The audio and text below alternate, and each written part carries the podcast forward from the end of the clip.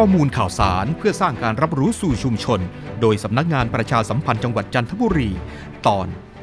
รองนายกประวิทย์ติดตามคุณภาพน้ำลุ่มน้ำท่าจีน สั่งเร่งรัดแผน หวังผลแก้ไขน้ำท่วมน้ำแล้ง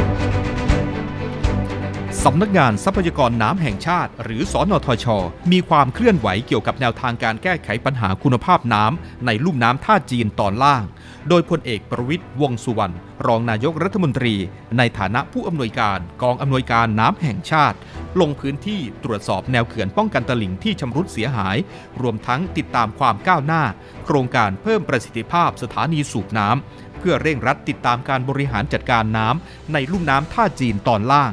การพัฒนาด้านอุตสาหกรรมเชิงนิเวศ การทำการเกษตรแบบผสมผสาน และการท่องเที่ยวทางเลือก เนื่องจากที่ลุ่มน้ำท่าจีนตอนล่าง มักประสบปัญหาการขาดแคลนน้ำจืดสำหรับการเกษตร ปัญหาคุณภาพน้ำและการรุกตัวของน้ำเค็มบริเวณที่ราบชายฝั่งทะเล จากการทำอุตสาหกรรมประมง และโรงงานอุตสาหกรรม รัฐบาลได้เร่งให้ทุกภาคส่วนร่วมบูรณาการ แผนงานเพื่อแก้ไขปัญหาด้านน้ำในพื้นที่อย่างเป็นรูปธรรมและยั่งยืน โดยมอบหมายให้สำนักงานทรัพยากรน้ำแห่งชาติ หรือสอนทช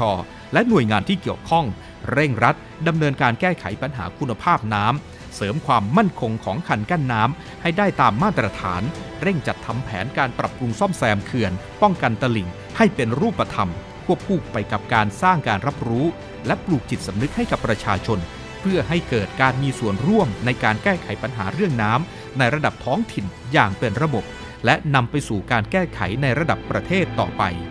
ทั้งนี้หากประชาชนต้องการข้อมูลเพิ่มเติม สามารถสอบถามได้ที่ เว็บไซต์สำนักงานทรัพยากรน้ำแห่งชาติ onwr.go.th หรือโทร 02 554 1800 ต่อ 1066